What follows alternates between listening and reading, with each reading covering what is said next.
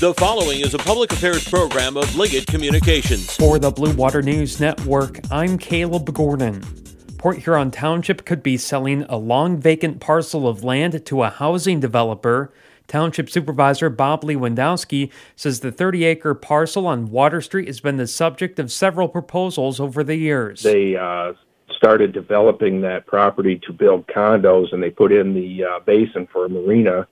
Uh, there was at one time back when they were looking to either put a casino in Port Huron or Port Huron Township, the voters voted down a proposal to put a casino in there after that fact.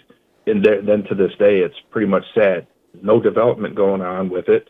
The owner lost it, I believe, to the bank, and uh, that's when the township approached the bank about purchasing it. If sold, Lee Lewandowski says the property could be used for condos or single family homes. This is the Blue Water Beat.